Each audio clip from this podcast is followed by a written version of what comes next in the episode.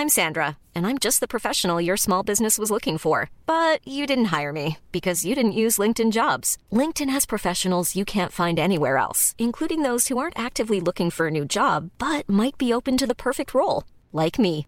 In a given month, over 70% of LinkedIn users don't visit other leading job sites. So if you're not looking on LinkedIn, you'll miss out on great candidates like Sandra. Start hiring professionals like a professional. Post your free job on linkedin.com/people today.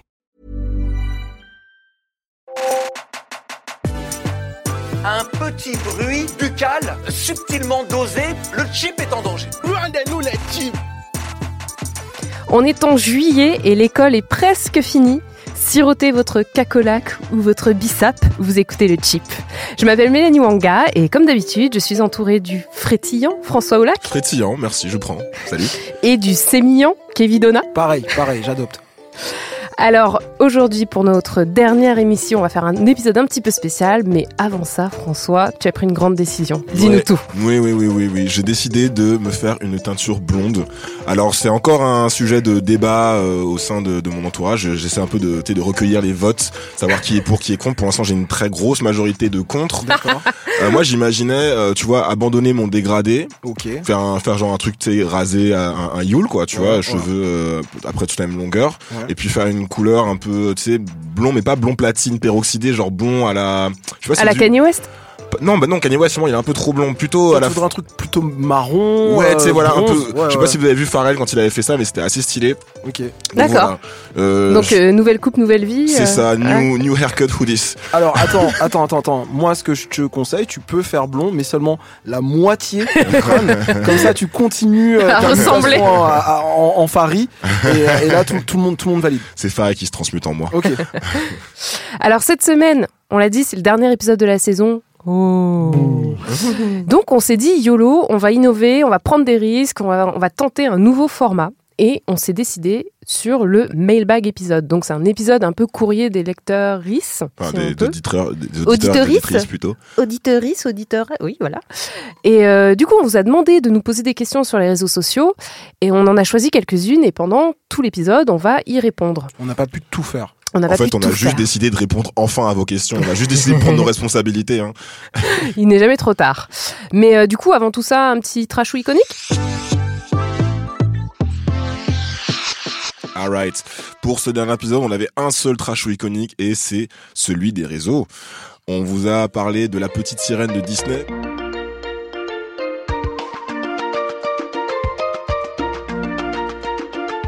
Le dessin animé de 1989 va faire l'objet d'un remake en live action, donc avec des vrais acteurs et des vraies actrices, euh, courant 2020.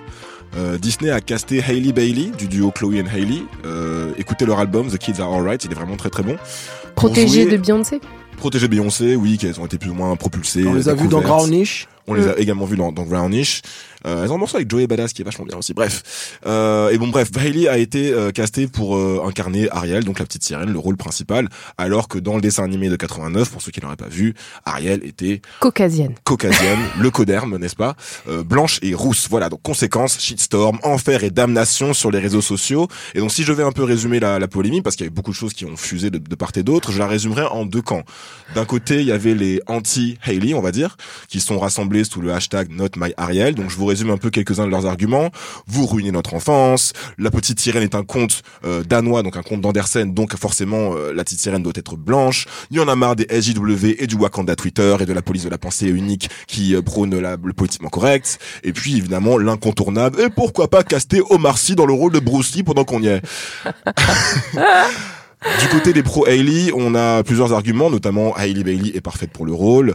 Euh, il nous faut plus de représentation de personnes noires au cinéma. Et puis l'incontournable, euh, wesh, euh, détendez-vous, les sirènes, c'est des personnages imaginaires. Argument auquel je souscris pas mal. Euh, donc on vous a demandé ce que vous en pensiez. Vous avez euh, été plus de 500 à voter, donc il y a eu beaucoup de beaucoup de réactions quand même. 46% ont dit We stand a black queen, donc iconique pour euh. Pro Hailey évidemment. 4%, il y a pas d'UV sous l'eau, qui était une euh, réponse inspirée d'un tweet qui a été de, qui est devenu assez viral d'un mec qui disait qu'il n'y avait pas d'UV sous l'eau. Donc, Et donc on peut pas bronzer. Et donc on peut peut pas mort. bronzer puisqu'évidemment les noirs sont juste des blancs qui ont beaucoup bronzé. mais y a- Théorie. y a- y a-t-il voilà, du liquide euh, amniotique Y a-t-il des UV dans le liquide amniotique? C'est la question. Bah, ce qu'il y a dans le ventre des mamans, tu vois, Ah. quand elles sont voilà. J'avais pas pensé. Non, mais c'est un grand scientifique. c'est- Je pense que c'est Mac Leslie qui a fait ce tweet. Euh, et 50% des gens ont répondu encore ce débat. euh, Point d'interrogation, point d'exclamation. Fusionné. Je, je suis de leur camp. Euh, alors euh, quelques réactions parce qu'on a eu beaucoup beaucoup de, de- de commentaires. Donc on a Tatou qui nous fait une piqûre de rappel et qui nous dit Mami Wata est noire, donc ses descendants, dont la petite sirène, sont noirs. Donc euh, Mami Wata, divinité euh, d'Afrique de l'Ouest qu'on retrouve également euh, dans les euh, dans certains cultes caribéens euh, sous le nom de Maman de l'eau. Euh, donc voilà, en gros voilà, Mami Wata est une les sirènes sont aussi euh, existent aussi dans le dans le folklore et les traditions euh, et les mythes euh, africains et afro-caribéens. Donc why not une sirène noire? On a Queen of Pettiness qui nous fait un commentaire qui va plaire à Kevin puisqu'elle dit euh, elle était où l'énergie des gens quand c'était des personnages non blancs qui étaient whitewashés? Moi, j'attends toujours la pétition pour l'incarnation d'Alexandre Dumas par Depardieu. Mhm.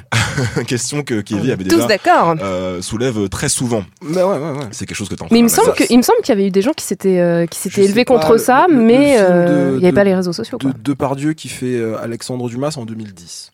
Donc c'est euh, déjà une autre époque. Il y a, il y a Ouais. certainement des gens qui ont dit euh, qui ont dit des trucs, mais les réseaux sociaux n'avaient pas la même ampleur. Et, Pour, et pour rappel, Alexandre Dumas, il était euh, Carteron. Carteron, donc en gros, euh, son- un quart, Voilà, un quart. un quart, euh, alors je mets plein un- de gui- guillemets parce que c'est des, des termes de l'époque coloniale qui n'ont l'ancien pas bien vieilli, qui sont assez coloristes et voilà esclavagistes. Mais voilà, c'est c'est ce qu'on appelait à l'époque un carteron. Voilà, on a Sarah également qui se réjouit et qui dit enfin quand j'étais jeune je n'avais que Whoopi donc Whoopi Goldberg qui me ressemblait. Là les petites filles vont pouvoir voir une nouvelle princesse Disney noire donc enfin. Sinon j'adore votre podcast, vous êtes géniaux. Longue vie au chip. Merci Sarah. On a Mamada Zojo qui souffre dans en silence depuis des années puisqu'elle nous dit j'en ai encore euh, j'ai encore euh, Dragon Ball Z Evolution au travers de la gorge, donc laissez-nous blackwasher au calme. J'ai beaucoup aimé ce commentaire parce que je suis ressorti presque en larmes de Dragon Ball Evolution. À ce point-là. Ah ouais, non, vraiment. C'était non seulement un film entièrement whi- whitewashé, mais aussi un très très très mauvais film, l'une des pires adaptations de manga. Euh, Il est sorti récemment ou? Il est sorti, non, non, il est Non, sorti début dans les des années 2010. Ah ok. Ouais, j'étais au collège ou au lycée à ce Ah, moment-là, ok, peut-être ok. 2005, Ok, 6, ok. quelque chose comme ça. Euh, on a Who is you Sharon qui euh, décide de botter en touche et qui dit pourquoi on continue à donner de la visibilité à ces bêtises? Faisons nos vies, faisons nos bails, fuck eux. J'aime beaucoup cette réaction et c'est souvent ma, po- ma position par, par rapport à ça. On a Jessica Day qui n'est pas dupe et qui nous dit bravo à Disney pour ce super coup marketing. Une petite sirène blanche n'aura jamais autant, n'aurait jamais autant fait parler de ce remake. Toute publicité est bonne à prendre, bonne ou mauvaise, mais bon, on stand quand même Hailey Bailey. Euh, et on a enfin Ketera Moda, il y a, d'autres réactions, mais je vais m'arrêter ici, euh, qui utilise un très bon gif de Maxine Waters, vous savez la, Mhm. la sénatrice. Reclaiming my time. Reclaiming my time, reclaiming my time. Ketera Moda qui nous dit j'attends la Hollywood money pour la pour le psy après le trauma qu'on doit encore affronter à chaque fois que les fachos sont sortis à chaque annonce de ce type. Et donc la réaction de Ketera Moda, je pense qu'elle euh, reflète un peu l'état d'esprit de pas mal de gens autour de cette table. Mhm. Ouais. 2 sur 3, 3 sur 3. Ouais, non, en, en fait, je, suis content évidemment qu'elle ait le, le, le rôle. Bon, ça, ça change pas ma vie. euh, Je, je, je suis pas super euh, excité euh, du d'un énième remake euh, en live action euh, d'un Disney, mais euh, mais sur les réactions de gens qui disent mais qu'est-ce qui se passerait si on disait ça, si on remplaçait un tel par un tel, et en fait, ça n'a pas lieu d'être. Enfin, le, le, le déséquilibre est tellement grand qu'il n'y a pas trop de place au débat. De- Oui. Vous trouvez qu'il y a trop de princesses noires chez Disney? Ok, d'accord. Non, puis enfin, il y, a- deux aspects, c'est-à-dire qu'à chaque fois on dit oui, euh, si on remplaçait, euh, moi j'ai vu un truc qui m'a énormément fait rire, qui avait mis la, fiche de Kirikou avec un bébé blanc à la place, et, et en fait les gens ils sont obligés d'aller chercher le, le peu de représentation qu'on a, tu vois, genre on a quatre personnages, ils vont dire et si on prenait celui-là et qu'on faisait en blanc, et t'es là genre mais tu How te rends compte, tu te rends compte du, du- du paradoxe en fait, enfin c'est c'est assez flippant. Moi, ce qui, ce que, ce que j'aime euh, à souligner en fait dans cette histoire, c'est juste euh, que Disney, ils sont, ils sont assez forts hein, parce que, euh, comme, comme j'ai déjà dit, je pense qu'ils font pas ça de bonté de cœur. Non seulement cette fois de, de dire oui, on a pris la meilleure, bah là, il se trouve que effectivement, je pense que que Ellie Bailey. euh, a une voix en fait qui correspond carrément au personnage, Oui. mais euh, ils font ils font pas ça par euh, par gentillesse en fait parce qu'ils se sont dit ah là là enfin on va mettre des noirs. Non non, ils font ça pour des très bonnes raisons qui est numéro un ça leur donne une bonne image comme, euh, comme on disait tout à l'heure, euh, toute publicité bonne à prendre. Euh, Regardez-nous comme on est woke, comme on est sûr. progressiste. Et numéro deux, ça leur permet aussi d'attirer un public nouveau qu'ils n'avaient pas par, euh, par ailleurs peut-être. euh, Quel sur- public nouveau Disney, Non, mais- euh, Non mais tu vois justement c'est un vrai truc ouais. ce truc de dire euh, effectivement on, on perd un peu en vitesse tu vois eux-mêmes ils, ils sortent plus de films on va dire euh, originaux ils, font des remakes Ouais. et du coup pour ces remakes pour attirer en plus un public Ouais. nouveau qui a Ouais. peut-être pas les mêmes goûts qu'il y a 30 ans ils ont compris un peu l'intérêt euh, pécunier de la représentation quoi. Bien sûr, ils se modernisent. Mais de toute façon, Disney est une immense corporation mondiale sans visage. Ils font rien par philanthropie ou gaieté de cœur ou par valeur. Ils font uniquement ça, comme tu dis, pour des raisons marketing. Mais c'est, je trouve ça cool qu'ils se. Oui, voilà, c'est ça. Mais c'est vrai qu'évidemment, c'est pour des raisons pécuniaires et pour se, enfin, ils se modernisent, quoi, tout simplement. Euh, moi, j'ai deux, j'ai deux réflexions. Euh, la première, c'est qu'évidemment, j'aurais aussi voté pour la pour la réponse 3. Encore ce débat, parce que c'est vrai que c'est un débat qui est quand même très redondant. On a eu la discussion euh, lorsque John Boyega a été choisi pour euh, pour incarner un personnage en Star Wars. On a eu la même chose lorsque Nora Dumezweni euh, a été choisie pour incarner Hermione Granger dans le dans Harry Potter Ouais. 8 au ciné, euh, au théâtre. Euh, on a eu la même chose pour tout le casting féminin de Ghostbusters le remake et puis pour Idris Elba évidemment euh, dans le rôle de Jess Bond. Idris Elba qui d'ailleurs vient d'annoncer euh, genre cette semaine Qu'il laissait renonce tomber voilà à, à essayer d'avoir le, le gros le, le rôle à cause de, des réactions racistes. Donc bref, le débat sur la race des personnages, fictionnels ou pas, c'est un débat euh, qui, euh, qui est passionnant et que moi j'adore avoir, mais c'est vrai qu'on le refait tout le temps, euh, on a toujours les mêmes arguments, un peu à nauséam, et perso je trouve ça assez agaçant, et donc je comprends le, le ras-le-bol de, de, de nos auditeurs. La deuxième réflexion que je me suis faite, c'est que les réactions du camp euh, anti-Hailey, quand vous y pensez, elles font assez froid dans le dos. Euh, je suis un groupe, un groupe, un compte Twitter qui s'appelle Shitty Gamer Takes, euh, qui en fait fait des, des posts, des captures d'écran comme son nom l'indique, d'avis, d'avis de gamers merdiques. C'est-à-dire que, en gros, c'est des, c'est des gamers qui, euh, des gamers conservateurs, euh, souvent pro Gamergate ou des choses comme ça, j'imagine, pro 4chan, vous savez, Ouais. qui, euh, qui expriment leurs avis sur, euh, sur- contre la, la représentation dans le monde des jeux vidéo. Donc ça va être des commentaires du genre, ouais, euh, comment ça se fait qu'on puisse prendre des personnages noirs alors qu'avant, voilà, euh, c'est un monde de fantasy, c'est un jeu fantasy, on pouvait prendre que des personnages blancs, c'était bien comme ça. Pourquoi est-ce que Xbox et Microsoft, ils ont mis un drapeau Pride le jour de la Pride et tout? Pourquoi ils viennent vous savez, euh, inviter la politique et toutes ces questions de minorité dans nos jeux vidéo, on était très bien comme on était, etc. Et en fait, quand tu- donc c'est exactement le même débat qu'on a euh, aujourd'hui avec Ariel ou, ou dans le cinéma et la pop culture. Et quand tu quand tu prends ces commentaires hors contexte, genre on veut pas que un tel soit noir, ça n'a pas de sens que machin ne soit pas blanc. Pourquoi vous voulez nous imposer des LGBT partout, etc. Quand tu quand tu oublies le fait qu'on qu'on parle d'œuvres fiction, fictionnelles, ouais. voilà. Mhm. Moi, je- moi j'aimerais bien qu'on fasse un, que quelqu'un fasse un projet artistique, tu sais prenne ces commentaires, les imprime en grand sur des très grandes affiches, en découpant les euh, dans Star Wars, Les références pop dans culture. voilà, en découpant le contexte et en reprenant juste les arguments en substance et qu'on affiche ça dans la rue et on verra comment les gens y réagissent. Donc bref, ce que je dis c'est quand tu prends ces commentaires là hors contexte, il s'agit ni plus ni moins selon moi de, de commentaires de suprémacistes blancs en fait. Euh, et ce qui est drôle c'est que lorsque c'est que la pop culture finalement permet d'exprimer des avis éminemment politiques mais qui seraient étiquetés d'extrême droite dans tout, autre- tout autre espace, tout autre contexte en fait. Euh, si tu Je- prends Je, peux juste, juste interrompre Ouais. une minute. Je pense qu'il y a aussi des, des gens qui, de toute façon, euh, ont ces réactions-là. Pas seulement. Je, je suis d'accord qu'il y a une partie de haine, de, de rage et tout ça. Il y a aussi des gens qui ne veulent pas que les grandes corporations prennent position d'un camp ou de l'autre sur ces questions-là.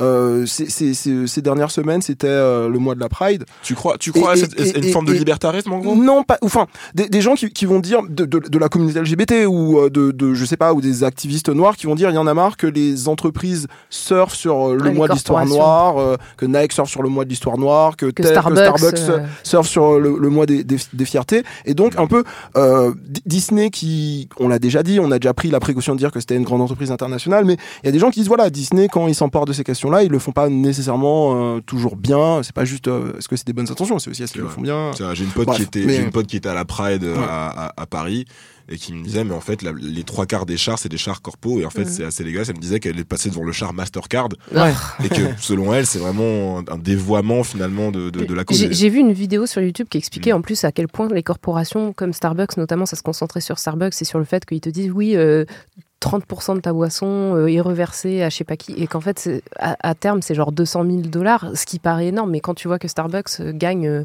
euh, fait des, re- des revenus à hauteur de milliards chaque Oui. année, tu te dis c'est vraiment du foutage de gueule et c'est vraiment, ils utilisent ça pour euh, leur image en fait. Ouais, c'est clair. Puis là, sans, sans compter les, les questions d'évasion fiscale, etc. Bien ça sûr. ne pas leur- leur- leurs impôts.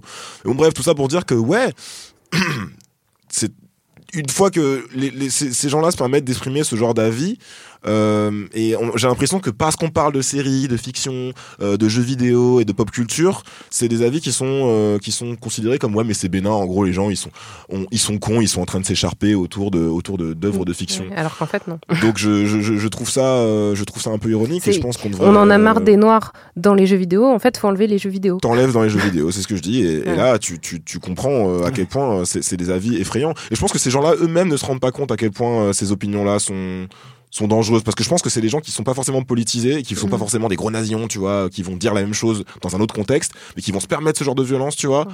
parce qu'on parle de, de, de, de- de jeux vidéo ou de, pop culture donc voilà moi je trouve ça un peu un peu un peu un peu chaud Liv Ariel Alone. Liv Ariel Alone et, euh, et ce qui est drôle c'est qu'après c'est nous genre le chip ou les noirs en général qu'on qu'on va accuser de, de voir de la politique et de la race partout donc lol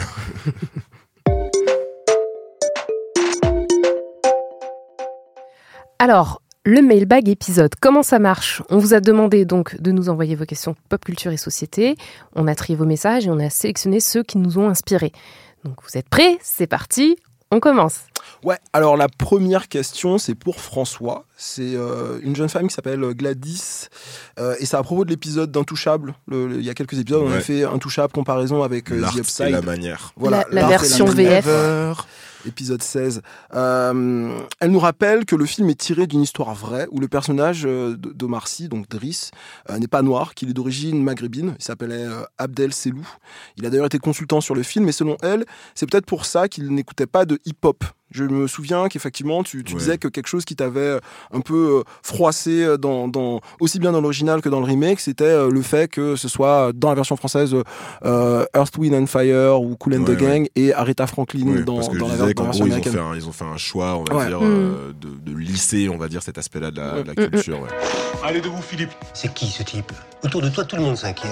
Comment il est grand, il est costaud, il a deux bras, deux jambes, un cerveau qui fonctionne, il est en bonne santé. Trop long, là Les gars des cités, ils n'ont aucune pitié. C'est ce que je veux. Aucune pitié. Voilà, c'est bon comme ça? Qu'est-ce que t'en penses?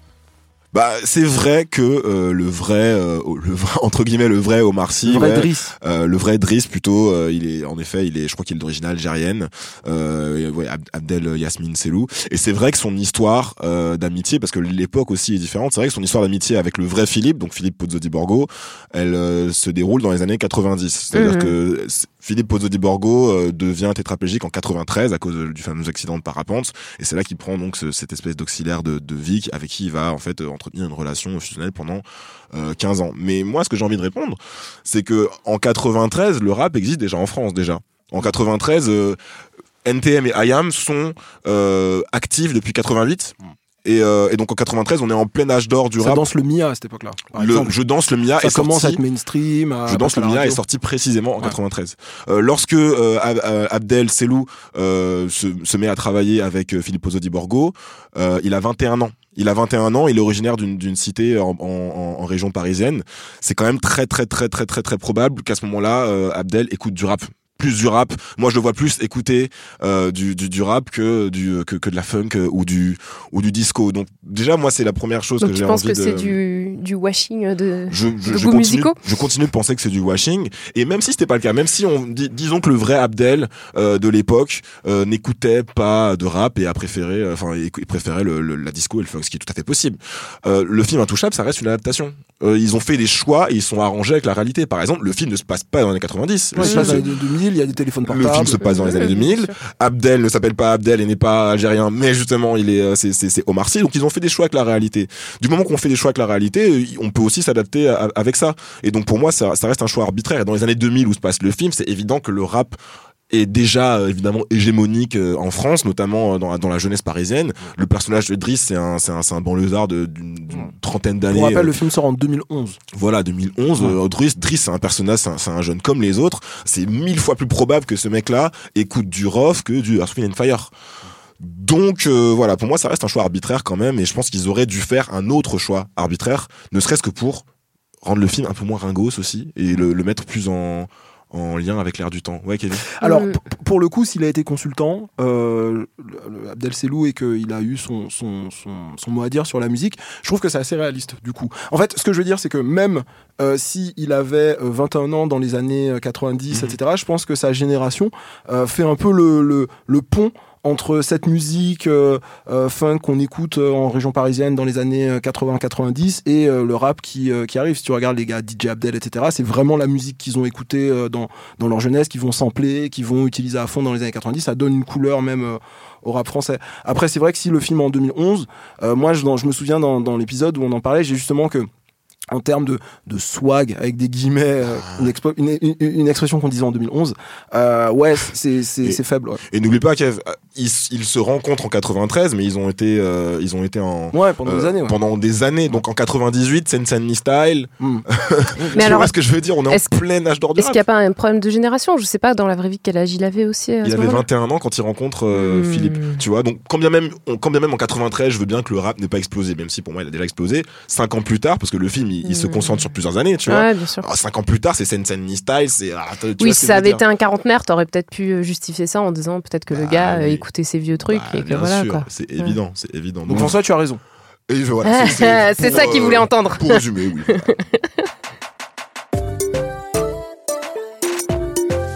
Alors pour euh, la suite, on a une question de Hermela qui nous demande du coup euh, bonjour, bravo et merci pour ce merveilleux podcast qui m'a boosté à lancer un podcast avec un ami. J'ai gardé ça parce que ça fait chaud au cœur. Donc par rapport à l'épisode Jérôme et moi, est-ce qu'après le partage de vos expériences, vos Jérômes respectifs ont émis des commentaires? Se sont-ils reconnus? Si oui, étaient-ils positifs ou ont-ils mal pris ce que vous avez partagé? Alors François, on veut bien que tu répondes parce que C'est ton idée. cet épisode, c'était un peu ton idée. Et euh, tu peux peut-être juste nous rappeler de quoi parlait l'épisode Jérôme et moi. Ouais, Jérôme et moi, c'était un épisode. euh, en fait, j'ai proposé à KTML de faire de, de, de parler de ça en revenant de vacances aux Antilles où j'avais euh, invité quelques amis, euh, en grande majorité locodermes. Et euh, Blanc. je sais. Tipex, maintenant. Oh. Oh God. C'est les trucs de Twitter. That's offensive. Et, euh, et bref, en gros, voilà, j'avais euh, subi euh, pas mal de, de, de, de micro-agressions et, euh, et ça, m'avait j'avais envie de m'interroger sur comment tu fais pour gérer les micro-agressions lorsqu'elles viennent de personnes qui viennent de ton propre cercle d'amis, de, de gens que souvent tu as rencontrés avant même que toutes ces histoires de wokeness et de trucs comme ça soient forcément des choses importantes pour toi.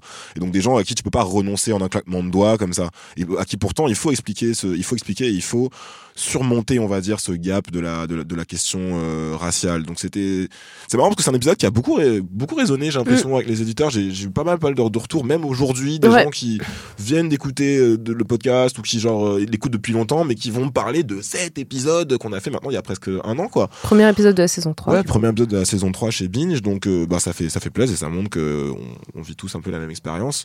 Alors pour parler un petit peu de Jérôme, euh, de mon Jérôme, euh, Jérôme va bien. Je l'ai vu, je l'ai croisé il y a quelques semaines. Ah ouais il n'était pas forcément d'accord avec tout ce que j'ai dit sur lui dans, dans, dans l'émission.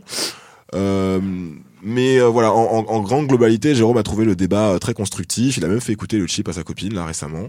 Euh, faut, en fait, euh, faut savoir aussi qu'il n'était pas d'accord sur tout pour, euh, pour certaines raisons. Déjà, il, des fois, il trouvait que bon, voilà, oh t'abuses quand même. Je suis pas comme, je suis pas tant comme ci que comme ça, etc. Bon, des trucs un peu de de, de, de dosage, on va dire. Euh, et puis, il faut aussi savoir que Jérôme, en fait, ne représente pas qu'une seule personne. En fait, c'est comme un personnage de fiction. Euh, pour moi, Jérôme, en fait, c'est 70% de Jérôme et 30% d'autres Jérôme. C'est-à-dire qu'il y a 70% d'un seul Jérôme et 30% d'agrégats. Des Enguerrand, des, Voilà, euh, des Gonzague, des Gonzague, euh, ok. euh, voilà, des, des Lucas. et donc, euh, et donc voilà. Mais c'est vrai que c'est c'est vrai que la, la grande majorité de Jérôme, c'est un seul Jérôme. Et donc ce Jérôme-là, en fait, je l'ai appelé avant l'émission d'ailleurs, et je lui ai dit, écoute, je, je vais parler de ça, etc. Et je voudrais, je veux, je veux juste te prévenir. Je veux pas que tu découvres, euh, je veux pas que tu aies l'impression que je dis des trucs sur toi un peu à ton insu, euh, que tu pourrais penser en plus euh, un peu offensant et sans avoir été euh, euh, prévenu. Et il m'a dit non, mais il y a aucun souci, etc. Et il a écouté l'émission, donc voilà, aucun aucun problème. T'as répondu, il y a aucun problème, négro. non, il a pas répondu ça. Et, euh, et donc pour euh, pour revenir un peu sur euh, sur son évolution, bon bah j'évite quand même encore de parler de manière frontale de, de, de race avec Jérôme. Euh, Je suis pas allé je suis pas allé débriefer l'affaire Nick Conrad avec euh, avec Jérôme, euh. mais je le mais je, bon, je, je le vois quand même évoluer. C'est toujours quelqu'un qui a beaucoup réfléchi et qui se déconstruit lentement sur la race, mais aussi sur le genre. Euh, et on a souvent quand même des débats parce que bon voilà Jérôme euh, exerce une profession qui fait que voilà il est sou- souvent en, en- en lien avec l'actu et donc on, on est en plein dans les débats de société etc et donc c'est quelqu'un de, de renseigné c'est quelqu'un qui réfléchit il m'a dit des trucs qu'il avait pu dire euh, ou penser euh, euh, par le passé, des trucs qu'il a pu faire et qu'aujourd'hui il comprenait que ça avait pu avoir un caractère problématique. Genre ah ouais l'autre jour quand même, euh, ouais j'avais fait ça. Je me suis dit bon finalement euh, en regard de d'autres trucs, bon c'est vrai que c'était chaud et bon c'est vrai que je ferais les choses autrement. Donc je pense que quand même il, il- il évolue et c'est une bonne chose. Il y a des choses sur lesquelles il reviendra pas ou du moins pas tout de suite. Et c'est de, de ces choses-là en fait que j'évite de, de, de parler avec lui et euh, je laisse aller à son rythme. Moi tant que je me tu vois, tant que tant qu'on n'a pas ce débat, hein, tant qu'on n'a pas une sorte de vieille discussion houleuse sur le sujet, je le laisse dans son dans son truc et, et je le laisse réfléchir tranquille, tu vois. Je, je- Et est-ce que tu, tu serais prêt à avoir quand même des débats avec lui sur certains sujets euh, qui piquent? On, on, on- on débat souvent, on débat souvent, on parle beaucoup d'actu, mais comme je te dis, je, je, je, je me préserve, je me préserve quand même une sorte de poche de trucs où je sais que voilà, il risque de dire un truc qui va me saouler, et on va partir dans les tours et ce sera pas constructif en fait. Donc voilà, il évolue, il évolue. Et ce qui est intéressant avec avec, avec Jérôme, et c'est pour ça que je pense que l'épisode était intéressant, c'est que c'est pas un c'est pas un nazion ou un cas désespéré en fait. C'est un mec qui est un peu parfois un peu bourru et pas toujours très à l'aise avec euh, le fait de remettre en cause euh, sa blanchité ou sa masculinité ou ses privilèges ou tous ces trucs là et donc je trouve qu'en ce sens là il représente 90% en fait des personnes blanches de France euh, c'est des gens pour moi 90% des blancs en France c'est pas des, des gars qui votent euh, ou des meufs qui votent Marion le Maréchal Le Pen ou qui Non, font c'est que trucs 30%.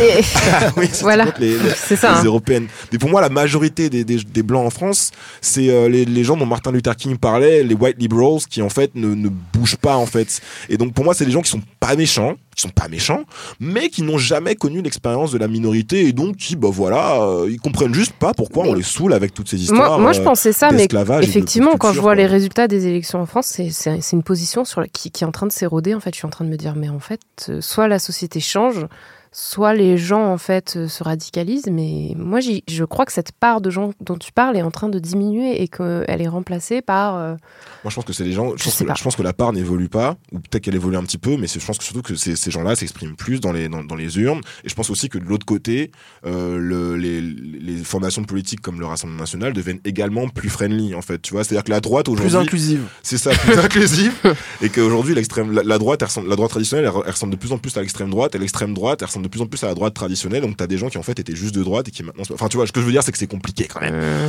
Mais euh, voilà, tout ça pour dire que je pense que c'est pour ça aussi que c'était intéressant de parler de Jérôme, c'est que c'est pas un c'est pas un extrême et je pense que c'est plutôt représentatif de la de la société euh, française. Donc voilà, Jérôme va bien, Jérôme évolue, Jérôme est toujours mon ami et, euh, et on va bientôt partir en vacances ensemble d'ailleurs. Donc voilà. Oh. hmm, sympa. Euh, alors ensuite, on a une question de BPO Rushine qui nous demande depuis le commencement du podcast, est-ce que votre mentalité concernant la question raciale a beaucoup changé? Si oui, en quoi? Quelles sont les réflexions, pensées que vous aviez avant qui étaient bancales ou problématiques, mais sur lesquelles vous vous êtes finalement renseigné pour ensuite changer de façon de penser? Merci de ce que vous faites. De Kevin rien. Ouais, euh, merci. Euh, alors, sur la question raciale, j'ai appris des choses, évidemment. Je- je- On a commencé sais- en 2016-2017 Euh, j'ai appris des choses, mais en, en vrai, euh, pour moi, ce qui, ce qui a tant évolué, c'est pas ce que je pense de, de la race, d'être noir, etc.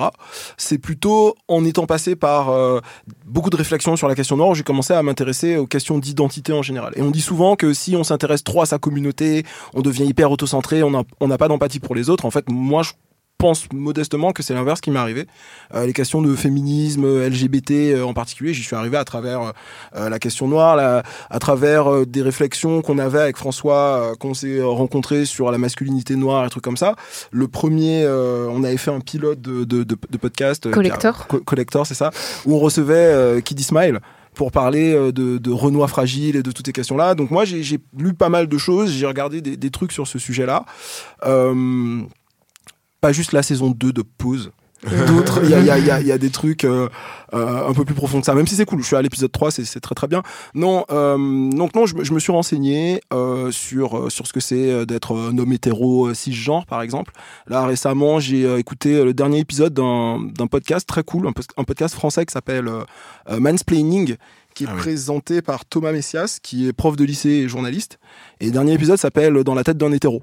Et donc euh, il parle de, de, de, de, tout ce qu'on a, toutes les représentations qu'on a, tout ce qu'on a, on est censé euh, être en droit d'attendre et tout. Donc c'est des trucs que je me posais pas nécessairement avant parce que j'étais euh, dans ma ligne et que je me je me posais pas toutes ces questions là. Et euh, dernier truc sur la, la, la question LGBT, euh, j'ai jamais pu en parler dans le chip parce que c'est pas une personne noire qui fait ça, mais euh, depuis quelques mois, je suis un grand fan d'une youtubeuse qui a commencé sa carrière de youtubeuse en tant que youtubeur. Euh, elle s'appelle ContraPoints. Euh, Nathalie Wynn, c'était euh, à l'époque, il y a 2-3 ans, un, YouTuber, donc 6 quoi, étudiant en, en comment s'appelle en, thèse de, de, philo qui a tout laissé tomber pour être sur YouTube. Et depuis donc elle a transitionné. Et en, entre 20 et 40 minutes prend des sujets politiques, culturels, etc. et euh, fait de la déconstruction. On the one hand, you have Judeo Christian values, and on the other hand, you have degenerates like William Shakespeare, who wrote plays for men to dress up as fairy queens and make out with each other. Which, for the record, is disgusting, and I condemn it, and I'll have no part in it. Because if you didn't know, in Shakespeare times, boys in drag played female parts. I wish I had female parts.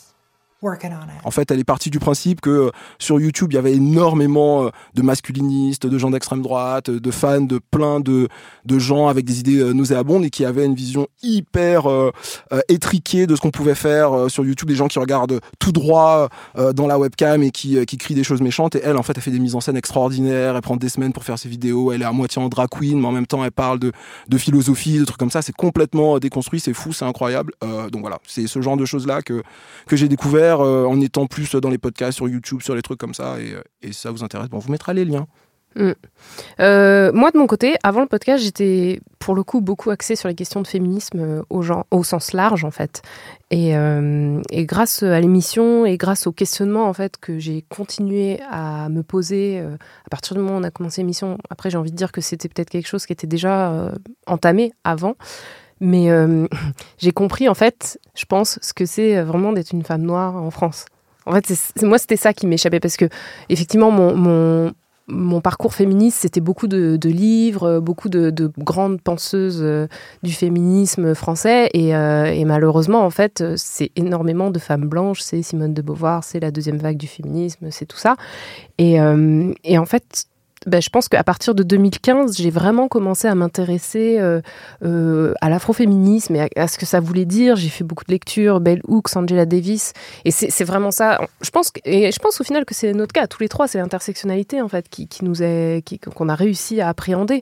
Qu'est-ce que c'est en fait euh, de, que toutes les oppressions se croisent et que même quand on est un homme noir, et ben finalement il y a des choses qu'on n'a pas déconstruites et quand on est une, une femme noire et qu'on est dans un, en minorité dans un pays blanc, bah, pareil, il y a des choses qu'on qu'on déconstruit pas nécessairement tout de suite. Il y a énormément d'histoires, euh, bah, notamment aussi avec le Paris noir et toute l'histoire en fait des Noirs en France que j'ai découverte, que j'ai que appréhendée, que j'ai compris en fait et, en fait c'est comme un puzzle au début tu as ton petit bout de puzzle tu as tes cinq pièces et puis au fur et à mesure tu rajoutes des pièces et puis le, paysage commence à s'agrandir et tu com- commences à comprendre la, l'immensité en fait de et tout ce que ça veut dire tous les gens qui se sont battus avant nous qu'est-ce qu'ils ont apporté beaucoup de gens qui se sont battus qui ont fait des choses qui ont été oubliées qui ont été effacées de l'histoire et du coup on a, on a cette, espèce de d'éternel recommencement en fait où on découvre à nouveau l'eau chaude alors qu'en fait non il y avait des penseurs qui avaient écrit des livres euh, sur ces sujets-là bien bien avant nous pris des risques, qui s'est engagé. et voilà. c'est voilà, voilà, et, et- et c'est fou. Et en même temps, c'est, euh, je trouve que ça, ça donne de l'espoir parce qu'on se dit, bon, bah en fait, ça veut dire que c'est à nous aussi de nous battre pour changer la manière dont ces choses-là sont, sont représentées dans la société, peut-être la manière dont on apprend les choses à l'école. Euh, moi, j'ai appris tellement de choses euh, grâce à des, des threads sur Twitter, quoi, des trucs que jamais j'aurais appris à l'école euh, autrement dans les cours d'histoire. et, et- et vraiment, enfin, moi, c'est vraiment cette évolution-là qui s'est fait. Euh, la condition noire en France, qu'est-ce que ça veut dire? Parce que pareil, on le dit souvent, mais on est souvent tourné vers les États-Unis. Et c'est pour ça que maintenant, je rigole un peu quand euh, il y a des médias qui disent oui, alors la question des réparations se pose aux États-Unis. euh, et, et en fait, maintenant, euh, maintenant, je, je rigole et je fais ah oui, et, euh, et je comprends en fait qu'en France, on a vraiment encore beaucoup, beaucoup, beaucoup de chemin à faire et pour euh, nous accepter ce qui s'est passé, faire un travail dessus. D'ailleurs, il y a un documentaire qui va sortir normalement début 2020 euh, sur France 2, euh, sur justement, apparemment, c'est l'anniversaire des. Des, de certaines dé- décolonisations.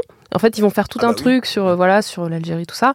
Et, euh, et en fait, euh, ils, ils ont interviewé justement des gens de notre âge pour savoir qu'est-ce qu'on qu'est-ce l'histoire alternative en fait comment les gens en fait qui descendent des, des, des gens qui ont été colonisés, ouais. voilà euh, vivent cette histoire qui est apprise d'une certaine manière dans les livres d'histoire mais qui dans la réalité que ce soit par euh, nos parents nos grands-parents n'est pas du tout vécu de la même manière ça va être hyper intéressant et en tout cas je suis contente de- je me méfie de la façon dont France 2 le traitera, mais je salue l'initiative. bah écoute, je vais être interviewée, donc je vais essayer de faire passer euh, certains trucs. Mais en tout cas, je trouve ça hyper intéressant qu'un grand euh, média euh, prenne cet angle-là de. Ah oui, tu vois, ils auraient pu, sûr. ils auraient pu ouvrir des livres d'histoire et faire venir des experts Ah et dire oui, racontez-nous ce qui s'est passé. Non, là, ils vont interviewer vraiment des gens qui ont vécu ça. Histoire vivante. Euh, c'est cool.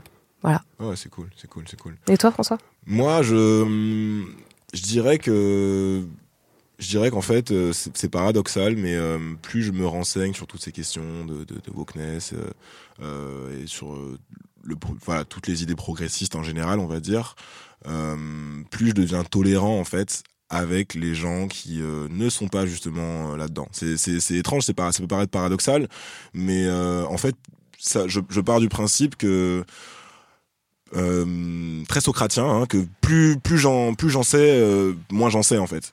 Euh, et que la et qu'en fait la, la vraie sagesse c'est de c'est de, de reconnaître qu'on qu'on n'y connaît rien et que et que de toute façon on n'y connaîtra jamais tout. Et donc du coup euh, je me rends compte que à quel point euh, la déconstruction et tout ce dont on parle euh, tout le temps euh, dans dans le dans le chip mais même ailleurs et notamment sur Twitter euh, je me rends compte que c'est un, un très très long processus intellectuel qui d'une part n'est jamais euh, n'est jamais terminé euh, et d'autre part est très très long et demande beaucoup de ressources beaucoup de temps beaucoup de capital euh, social, de capital euh, culturel, de capital euh, économique. Je me rends compte qu'en fait, pour beaucoup euh, d'entre nous, voilà, la, la, la wokeness, en fait, c'est un truc de CSP+, euh, bourgeois, parisien, euh, euh, qui parle anglais, en fait. Et donc, euh, je suis de, justement de, de plus en plus tolérant avec les gens qui n'ont pas forcément euh, ni le temps ou même l'envie, en fait. Parce que tout le monde s'intéresse pas à ces questions et tout le monde ne, ne, ne se, se lève pas le matin avec le poids du monde et des oppressions sociétales euh, et sy- systémiques sur les épaules. Donc, je suis de plus en plus tolérant, en fait, avec les gens qui, euh, qui ne peuvent pas ou qui ne veulent pas euh, s'engager sur ce long chemin qui s'appelle la déconstruction, etc., etc., etc. Alors évidemment, j'ai quand même un, un minimum syndical. j'ai quand même un minimum syndical. Vous, vous, vous pensez bien. Euh, Mais attends, mais- François, je- Mm. je- je- j'entends de façon théorique, je suis complètement d'accord avec toi. Ouais, ouais. Mais en même temps, je te vois te fâcher avec des gens, avec des Jérôme qui sont des gens tout à fait convenables et qui sont plus éveillés, plus tolérants que 80 à 90% euh, Ouais. des gens avec qui tu vas interagir dans la rue. Mais, mais là, mais là, Mais, là, c'est parce que c'est tes amis, c'est parce que C'est ce tes proches, Tu, tu- des tu- parles, tu parles, tu parles d'amis proches qui, euh, qui s'engagent avec moi dans une discussion précise où tu vois, je vais aussi me sentir attaqué et où clairement là, euh, on est dans un débat, tu vois, en discussion où je peux pas juste euh, fermer ma bouche et rien dire, tu Mhm. vois. C'est des, c'est des, des cas un petit peu particuliers, mais je parlais plutôt en, en règle globale, tu vois, sur ma façon de, de, de, Mhm. de voir les choses.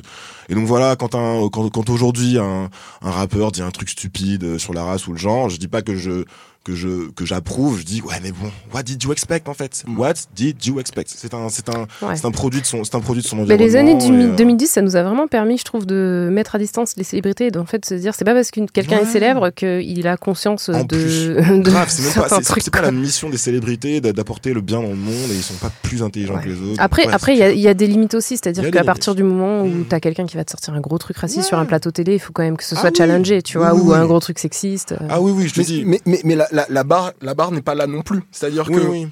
il n'y a pas besoin de faire de, du négationnisme de l'esclavage Ah euh, oui. en, en, en, en prime time pour avoir des problèmes euh, avec Twitter, par exemple. Ouais ouais. tu peux, tu peux, tu peux être, tu peux dire des choses bien moins graves que ça sur la question, sur n'importe quelle question euh, sensible, parce que Oui. justement, ce sont des questions sensibles. C'est logique que ça, ça déclenche des réactions fortes. Mais ce que je veux dire, c'est que le niveau d'attente qu'on peut avoir à certains moments C'est aussi, il est plus élevé qu'il y a 20 ou 30 ans. Oui, grâce Mm. aux réseaux sociaux notamment. Mais c'est, mais c'est ça que je dis en gros, c'est qu'aujourd'hui, euh, je suis en mode, euh, voilà, quoi. What, what did you expect? Et je, je, peut-être que je suis, du coup, je vais pas, euh, je vais pas pointer du doigt euh, quelqu'un qui, tu vois, n'a pas forcément fait tout ce, tout ce travail. C'est genre, il est dans son rôle, il c'est un produit de son environnement. You do you, I do me, et, euh, et voilà. Et je, et je, je ne me trouve pas de nouvelles raisons tous les jours de, de m'indigner, sinon euh, ma santé mentale va, va s'en détériorer et ça sera pas très constructif. Moi, Voilà. moi, je pense qu'il faut surtout euh, sur les, sur chaque, je pense que sur chaque euh, question sensible de société, il faut à peu près être capable de, de mesurer dans quelle dans quelle mesure on est mi- minoritaire ou majoritaire. C'est-à-dire que euh, une bataille euh, euh, sur euh, la, la- la- la- comment dire un, un domaine sur lequel euh, tu es euh, extrêmement minoritaire, même si tu as complètement raison, tu peux pas attendre de la part de, de la société, de l'ensemble de la société, euh, de faire comme si euh, ton avis n'existait pas.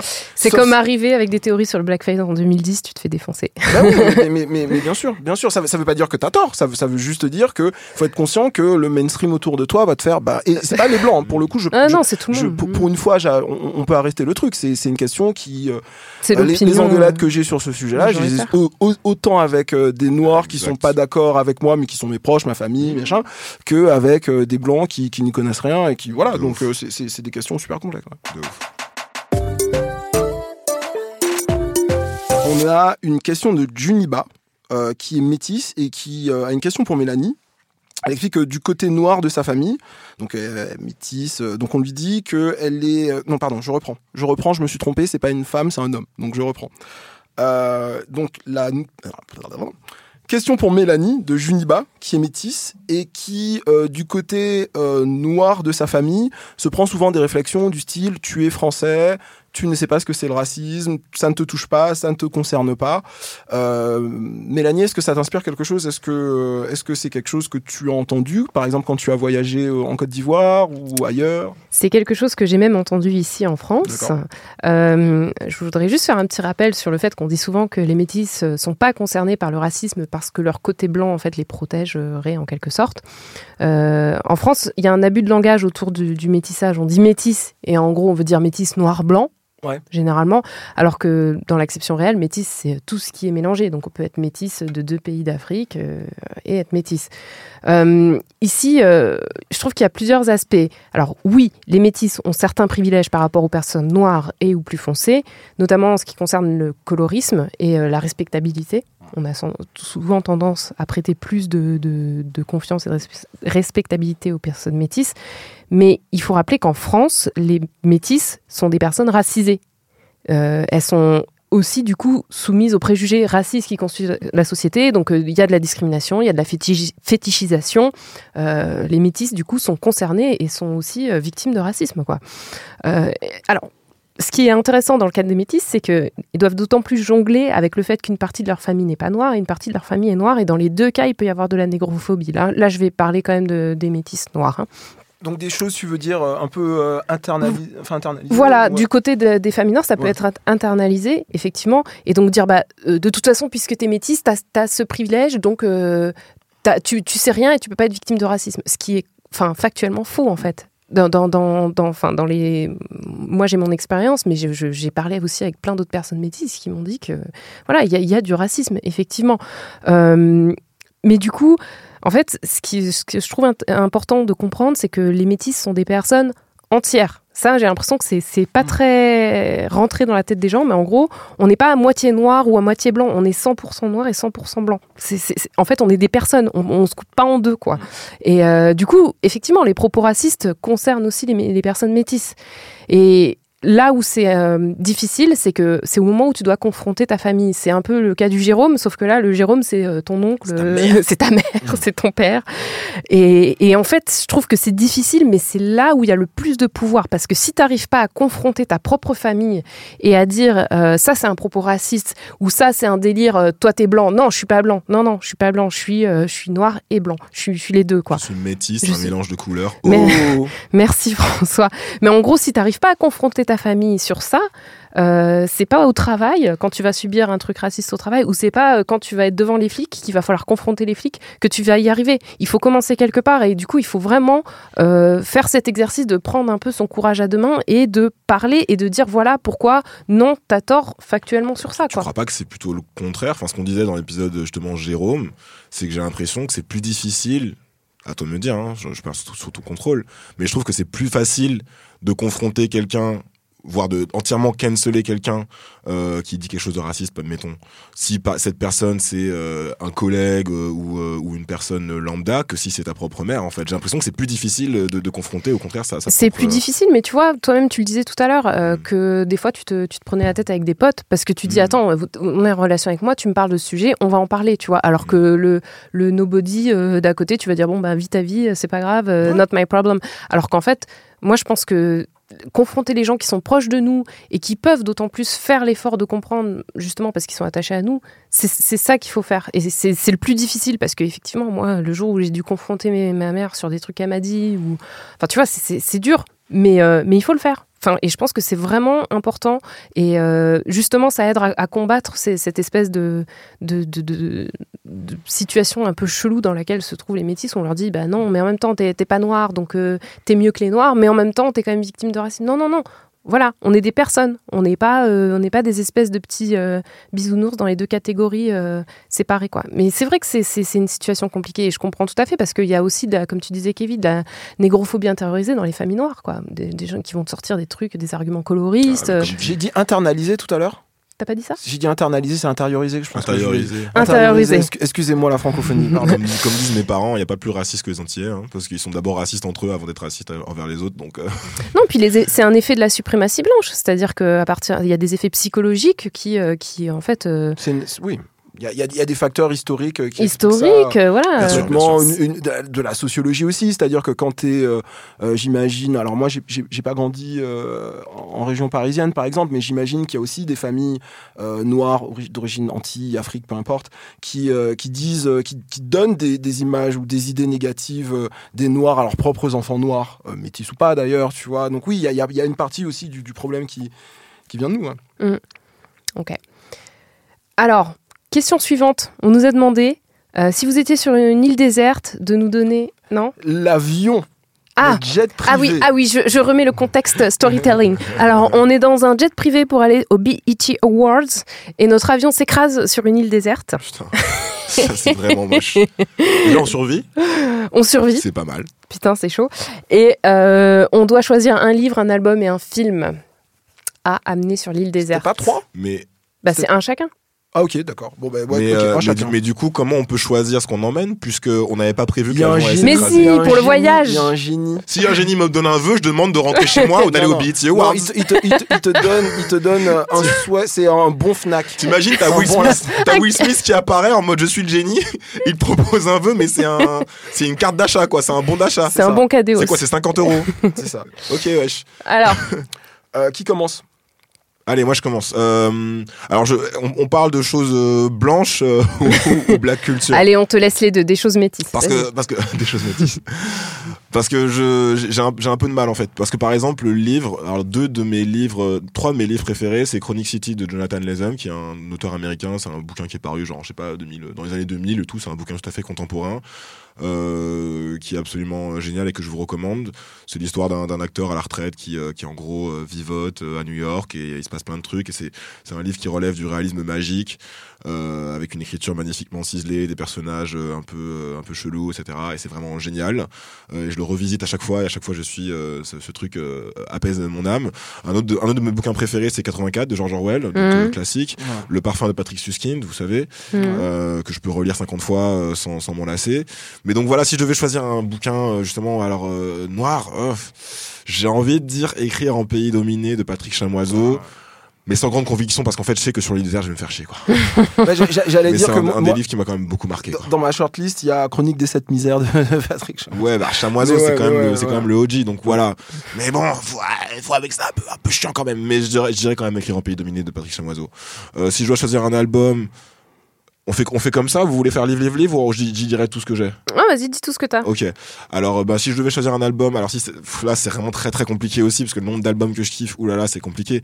L'album contemporain maintenant, en ce moment, il n'y en a qu'un. euh, Que tu peux choisir. Oh non J'ai pas envie de vous faire votre Non, mais jeu, en plus, fait. il me semble que c'était trois. Mais bon, vas-y, continue, continue. C'était trois, mais. Mais Bon, non, bref. c'était trop parce qu'on est trois. Oui, c'est ça. Ok, d'accord. Bref, voilà, si vraiment je dois choisir bon, un truc vraiment contemporain, je vais quand même en choisir deux. Mec, fuck. Alors je dirais Rare, de, le- l'album Rare de, de Old City Engine, parce que ça fait genre un an, ça fait genre depuis Arte Radio, c'est Arte Radio Days que je vous saoule avec Old City Engine et je continue à écouter. Donc Old City Engine, c'est mon gars fur. Euh, mais si vraiment je, je dois, dois prendre un classique, genre intemporel, Miss Education of Lauren Hill, Mhm. gros, gros classique, voilà. Euh, et c'est pareil en film, franchement, mon film préféré, c'est pas un film afro-américain ou quoi que ce soit, ou même euh, caribéen ou français, euh, machin, ou africain. Enfin, c'est c'est Eternal Sunshine of the Spotless Mind. Bah, c'est américain. Oui, c'est américain, mais c'est pas afro-américain, je veux Mm. dire, c'est pas un truc. euh, C'est un réalisateur culture. français. C'est Michel Gondry, ouais, que j'aime beaucoup, voilà, et Jim Carrey, c'est un de mes acteurs préférés. Donc ouais, je dirais ça. Et du coup, si je devais choisir un truc vraiment en mode black culture, ce serait pas un film, ce serait plutôt The Boondocks en fait. Ce serait plutôt le dessin animé The Boondocks, Ouais. donc du coup une Qui série va faire un comeback apparemment. qui va faire un comeback avec Aaron McGruder, donc le, le créateur de la série originale, du comics original pour la pour le reboot, parce qu'il était parti pour la saison 4 et du coup la Mhm. saison 4 était affreuse.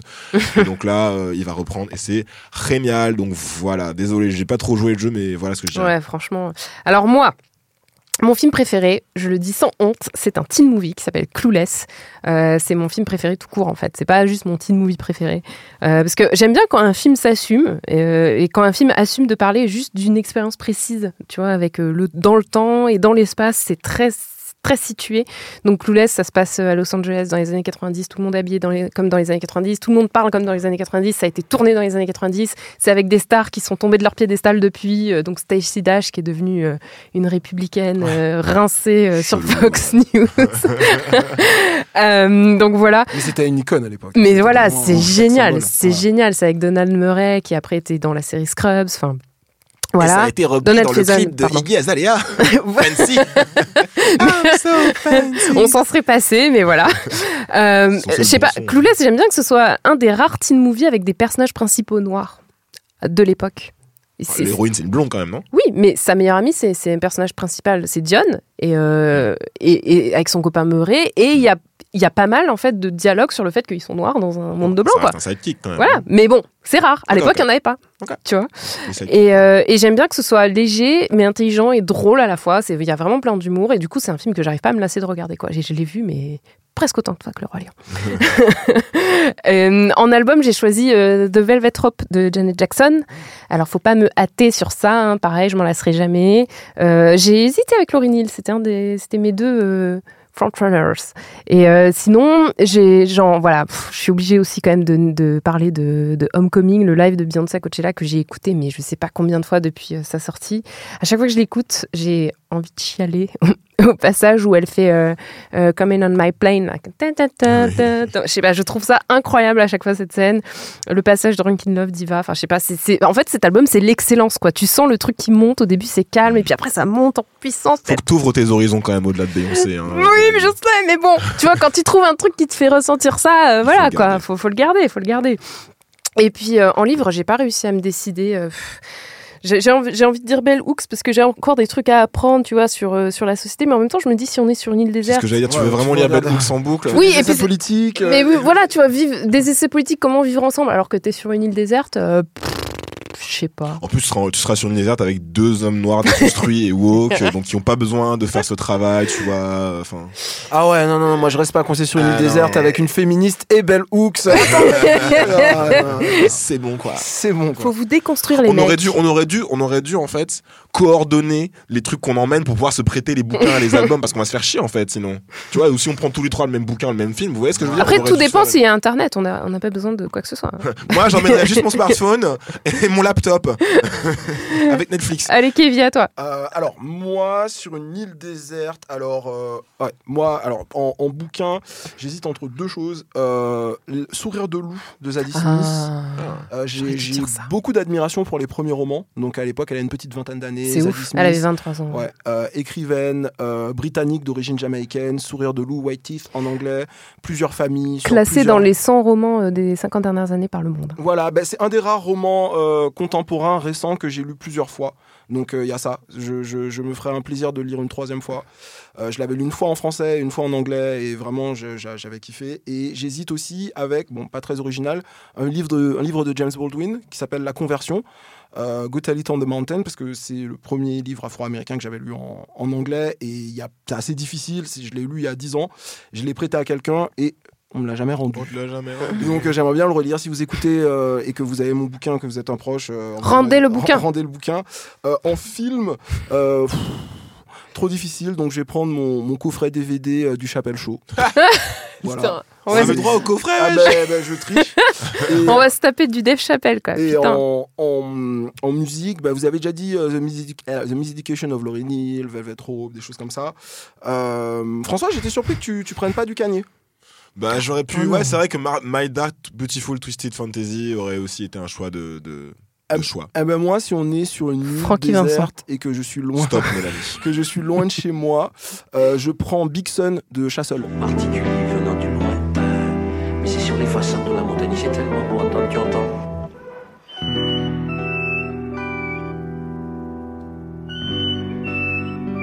Oh putain, mais t'es tellement bourge, quoi. T'es tellement Voilà. snob. Ben voilà, voilà. Ben, vous pourrez me critiquer. Moi, je prends euh, When I Get Home de Solange. ben voilà. Mais Knowles. comme avec me, mais je m'en fous. Non, non, mais Euh, j'avoue, c'est un bon album. C'est un bon album. Il y a une deuxième partie dans cette question? Oui. Oui, Parce qu'en fait, c'est un certain Nicolas F. Donc, qui nous a parlé de l'île déserte. Et le, la deuxième partie. la deuxième partie de la question est, est- est peut-être encore mieux. Tu veux expliquer La deuxième partie, c'est euh, on choisit parmi des personnes blanches euh, de la pop culture euh, avec qui on veut se marier. Non, d'abord. euh, Donc, qui- on a quitté l'île déserte. hein. On a, on- on a- voilà, là on a quitté, on retourne, on retourne sur le continent en héros, en héros. Et en gros, c'est fuck Marie kill quoi. Qui est-ce qu'on baise Qui est-ce qu'on avec qui on se marie et qui est-ce qu'on tue? Donc vous, on Ça a trois une blanche. Ça doit être une Et ça personne doit être blanche. une personne blanche Une évidemment. personne non fictionnelle. Ah oui, bien sûr. Non fictionnelle, mais voilà, quelqu'un quelqu'un connu. Alors moi, euh, en phoque, je dirais euh, d'abord Marion Maréchal Le Pen. parce que c'est une femme blanche d'extrême droite. et Marion que- Maréchal. ah oui, putain, c'est vrai. Ah, ce morceau, putain. Euh, non, parce que voilà, c'est une. euh, je, je- je la trouve, euh, je la trouve relativement mimi et c'est une femme d'extrême droite, donc je- j'en- j'entretiens un king d'attraction-répulsion euh, envers Marion Maréchal Le Pen pour toutes les raisons les plus problématiques que vous pouvez imaginer, mais je l'assume, mais de toute façon, voilà, ce n'est qu'un jeu de merde. Mais pour, un- faire un truc un peu moins problématique, sinon j'entretiens un kink vraiment chelou et, et persistant pour une, pour une actrice américaine qui s'appelle Aubrey Plaza. Ah oui. Donc tu te maries avec Aubrey? Non, non, reste Ah, dans le fuck. ah, d'accord. Ah, remarque, je me marierais bien aussi avec elle. On peut pas. on peut- Non, peut- c'est fuck Marie Bon, kill. bon, bon, Allez, enchaîne. Je, me, je, me, je, me- je vais, mais je vais aussi fuck Aubrey, Aubrey Plaza parce que voilà, vous, vous la connaissez peut-être de Parks and Rec et, Oui. et Scott Pilgrim et elle est vraiment géniale et, euh, et, et voilà, et je suis, je suis amoureux d'elle. Euh, je veux me marier avec Lena Headey. Euh, celle qui incarne Cersei dans Game of Thrones parce qu'en fait on a on a une compétition avec une pote à moi qui veut également euh, euh, la pécho et en fait on veut savoir qui va réussir à se marier en premier avec elle donc j'aimerais bien la snatcher sous les yeux de, de, de ma pote et la marier et sécuriser le, le, le bag voilà. Euh, et en kill je kill l'homme pâle sans aucune euh, sans l'ombre d'une hésitation et sans euh, sans autre forme de procès. Je serai la sulfateuse. Pour moi l'homme pâle est un homme blanc qui représente tout ce qui ne va pas dans la culture euh, rap dans la culture musicale plus généralement dans la variété et plus généralement dans la, culture française en fait. Il y a un truc qui va pas avec l'homme pâle pour toutes les raisons que vous pouvez imaginer de white privilege et de trucs comme ça et de dévoiement euh, de, de la culture urbaine française. Néo-rap? Le néo-rap, le truc comme ça, les victoires de la musique, les festivals qui vont te, qui vont te, te, te booker euh, Vald, Necfeu et L'Homme Pâle, mais qui vont, qui vont chier sur tous les autres rappeurs, sur les gens qui te disent ah moi j'aime pas le rap et tout, euh, Booba franchement c'est vraiment, il parle que de gun et de machin. Par contre j'aime bien L'Homme Pâle. Euh, c'est les médias qui vont dire que Edith Preto c'est un rappeur, wesh, bref, vous avez compris, je tue L'Homme Pâle sans hésitation, voilà. Mais c'était un jeu, hein, euh, c'est pas une diffamation. Oui, oui, pas euh, pour de vrai. Ce n'est pas un appel au meurtre euh, si jamais un jour ce, ce- ce- On veut cet épisode est diffusé à notre On veut procès. pas de problème. À moi? Euh, alors en, en, en fuck, euh, j'ai un peu hésité, mais, euh, mais je vais rester sur quelque chose un peu un, un king politique comme François. Moi, c'est très bien qui va dire. c'est- c'est Kellyanne Conway. Euh, Kellyanne, Conway, si vous connaissez pas, c'est euh, c'est la conseillère euh, politique du Donald, de celui dont on ne prononce pas le nom, le, le 45. Euh, c'est aussi une commentatrice politique chez, euh, chez Fox News, elle, elle a tout pour plaire. En fait, au, au début, la première fois que je l'ai vue, j'ai fait ouais, elle est un peu vieille, dégueu et tout, mais il y a un petit truc. Et euh, un jour, il y, a- il y a une photo l'année dernière qui, qui, est, qui est sortie d'elle assise, un peu, euh, un peu cambrée La fameuse Euh, photo sur- sur, Sur le la- canapé la- sur de- le canapé dans- de ouais. l'Oval du, Office. du bureau ovale et, et je me suis dit ah elle est un peu bonne donc voilà ce serait, ce serait tellement faux, frère. désolé mais, faux. eh, le cœur veut ce qui enfin pas le cœur mais ouais, voilà La raison ignore ce que le cœur et Voilà. l'entrejambe. Ah, c'est sale. Euh, pour Marie pour me marier euh, j'ai un peu hésité mais finalement ce sera Bernard Arnault D'accord. Euh, je me suis dit tant, Putain, tant- mais t'as Tu tant- es un tant- homme vénal. raison. tant, tant qu'à faire, tant qu'à être avec un ou une blanche, je vais directement euh, dans le club fermé des centimilliardaires. On n'en a pas beaucoup parlé. La semaine der- le mois dernier, euh, il fait partie du club fermé des quelques personnes qui ont euh, plus de 100 milliards de, de dollars. Je trouve que c'est une réussite française. Euh, je trouve qu'on n'est pas assez derrière nos entrepreneurs, nos gens qui, qui créent de l'emploi en France. Euh, et puis en plus, euh, je pourrais Coupez-lui son micro. je, je- je pourrais être oppressé comme une femme euh, blanche bourgeoise bourgeoise. J'imagine que ça va être très dur, mais, je veux bien. J'aurais tellement dû michto Jeff Bezos, mais Et- putain, et je suis trop pour- con. En plus, il est, pour il le- est divorcé là. Mais, mais je suis trop con. Et pour le kick, euh, en vrai, en vrai, je voudrais. Non, non, non, pas, pas Ah, pour, pour le kick, euh, pour, tu- pour, pour le, le final avec Bernard. Uh-huh. Euh, je voudrais qu'il me nomme à la tête de la fondation Louis Vuitton. Putain. ce serait tellement sale. Je ferais des trucs extraordinaires. Bref, je, je- Que je- des on- trucs de sera- à la on sera- fondation. on sera un power couple euh, inédit. on nous en, enfin, j'ai déjà plein de trucs en tête qui se passent. Et puis euh, pour Euh, tous. Ah non, mais là, on va vraiment aller au procès Non, mais là. toi, tu veux nous faire des Putain. conneries, toi. non, non, non, non. En, en vrai, pour à peu près les mêmes raisons que François Donnet pour l'homme pâle, mais en version télé, je disais euh, Thierry Ardisson. Mais il est Ah, déjà, il s'est déjà killé lui-même. Voilà, il a plus d'émission. Ouais. C'est vrai, il a plus d'émission? Ouais, il s'est fait têche. Ah, je savais pas. Ah bah, Ouais, enfin, euh, j'aime pas tirer sur les ambulances, mais bon. Voilà. Mm. Ouais, ouais, ouais. Et toi, Mel? Mel, Alors, moi, pour le fuck, je vais faire comme vous, je vais faire du sale. hein. Mon, mon, fuck personnel, c'est un crush sale, un peu inexpliqué. euh, euh, François Ruffin. François. C'est c'est c'est le côté un peu working class héros. Il porte toujours des petites chemises un peu serrées avec euh, son visage dur et tout fermé. Il rigole pas. Je sais pas. Il y a un Si tu, truc. veux un gars working, si tu veux un gars working class, euh, sors avec, euh, comment il s'appelle euh, Besancenot ou Poutou. Hein, Ah les non. vrais héros de la gauche. Hein. Non, mais tu vois, je sais pas. Il y a quand même un truc euh, chez Ruffin. Bref. Moi, je te voilà. dis, c'est Vauquier qu'il te faut un Non, gars sais, un peu ah, poivre et ah, sel, un peu. Dégueulasse. Mais il était BG à fut une époque il quand me, il était il me encore poivre file la gerbe. Jamais, jamais j'irai. Oh jamais, jamais, jamais. Bref, Euh, en mari, donc euh, je suis pas, je suis pas aussi ambitieuse que Kevin. Moi, je me marie un peu plus bas, mais euh, je me marie avec l'homme blanc du cinéma idéal, Chris Evans, Captain America. Euh, parce qu'en vrai, en vrai, si j'étais un homme blanc et que le sexisme ça me concerne pas, le racisme ça me concerne pas, et ben en fait euh, j'aimerais bien être lui. Enfin, il- ce mec il a, il a une vie parfaite quoi. C'est Captain America, il est beau, il est riche, euh, il aime les animaux, il déteste Trump, euh, il, il- il- fait des mèmes sur Twitter. Enfin, je sais pas. En plus, vous avez vu. euh, C'est un choix safe. c'est- c'est pas, c'est pas, un, c'est pas un, un spoiler, mais vous avez vu euh, Endgame?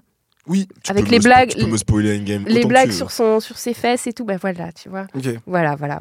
Captain America, c'est un choix. C'est comme tu, comme quand tu prends de la glace à la vanille, quoi. Tu sais que ça va être un peu fadasse C'est en raciste. même là. temps. C'est euh. raciste. mais non, mais c'est quand tu sais pas quel, quel goût prendre, tu prends la vanille gars, et t'es jamais lisse. vraiment Il est déçu. par défaut. C'est ça, le gars, par le, le- défaut. le gars est lisse en fait. C'est le mec par défaut. Ouais, non, mais c'est ça.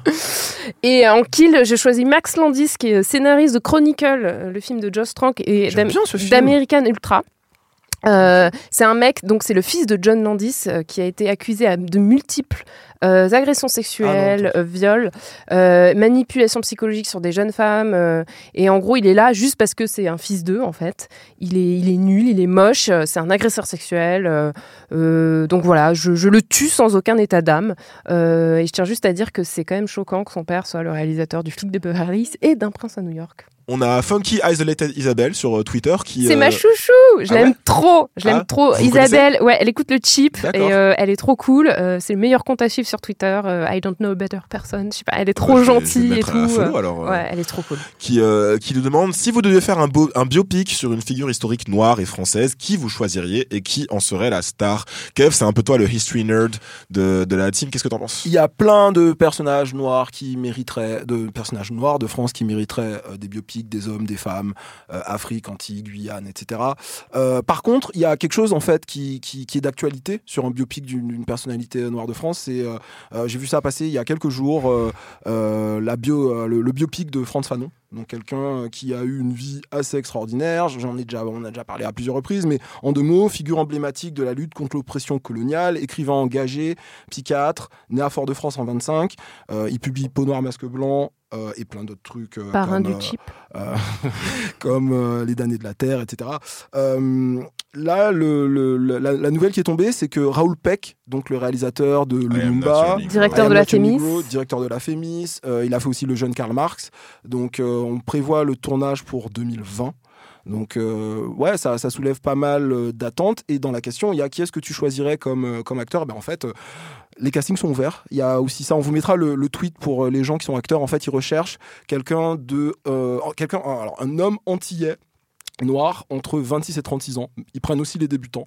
Euh, donc on vous enverra le. Alors le- Mais si toi tu Mais devais le faire, du franchement- coup, si toi tu devais réaliser, tu prendrais quoi? Euh, Tu prendrais qui? je, je sais pas. Honnêtement, euh, Un inconnu? un- un- ouais, je prendrais un inconnu. Je pense que je, je, je casterais. Je pense que quelqu'un, un acteur antillais qui a une petite vingtaine d'années euh, et qui peut jouer Fanon, c'est pas forcément une personnalité qu'on connaît déjà. Ça, ça, ça, ça pourrait être un. Et surtout, un on prendrait pas euh, donc euh, un, un hexagonal avec un accent. Bah, c'est sûr que Fanon. On prendrait ayant- pas Mehdi Doun quoi. Non, mais Fa- Fanon ayant écrit sur notamment euh, la façon de parler des Martiniquais, sur l'accent, sur euh, euh, comment on se retrouve ça, ce serait super bizarre. Ça, me ferait hyper bizarre. Pas que ce soit quelqu'un qui soit pas euh, de la Martinique ou de la Guadeloupe, mais c'est juste quelqu'un qui aura un accent d'ailleurs. Je ferais, mais ça n'a plus de sens en fait. Là, le, le film, on sait plus de quoi on parle. Oui, surtout qu'on n'est plus, on plus dans le cas Ariel la petite sirène avec un personnage fictionnel. On est Ouais, sur quelqu'un qui a existé, quelqu'un qui a on vraiment sait comment il existé, parlait, ouais, etc. ouais, etc. ouais, qui a laissé des, des audios et des trucs comme ça. Donc après, euh, dans, dans le dans le cinéma hollywoodien, euh, des acteurs qui font du vrai travail euh, de d'accent, etc., peuvent faire d'autres nationalités et je- j'ai aucun à là-dessus. Par contre, si on me prend juste quelqu'un qui vient d'Île-de-France, qui arrive et qui fait Salut les gars, je m'appelle Franz, on est super content d'être au lycée Schellcher tous ensemble. On va aller faire euh, la révolution, mais d'abord on va sauver la France. Je ferais ouais, non. Donc euh, pas Mehdi Sadoun. Voilà, non, pas ça. Donc, euh, donc voilà, donc euh, c'est, moi c'est, ce que je verrai. Euh, le, tournage, le tournage commencera en 2020. On vous mettra en, en lien le tweet comme ça. euh, si vous êtes un, un- un jeune acteur, euh, en tout cas quelqu'un qui l'ambitionne de, de le- de le devenir, bah, vous, vous pourrez euh, jouer votre, votre chance. Go for it. Euh, question pour Mel.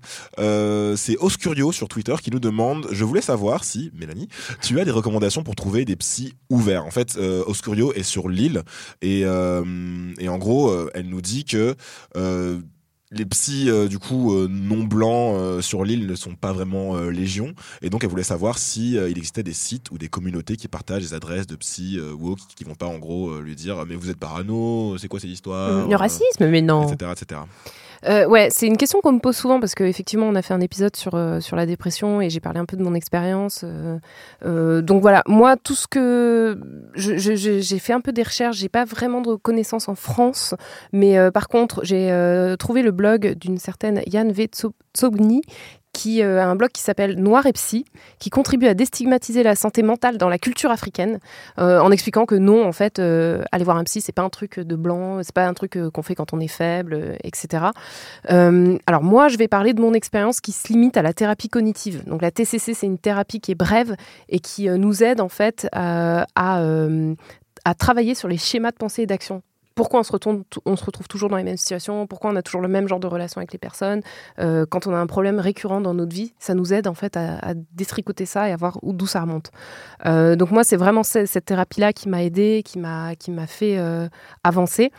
Et du coup, j'ai cherché simplement TCC dans la ville où j'étais, donc Paris, sachant que à partir du moment où tu contactes quelqu'un, tu peux très bien lui dire "Écoutez, j'aimerais, euh, j'aimerais avoir un, un psy racisé, quoi, ou Ah, une, personne de couleur, ou voilà."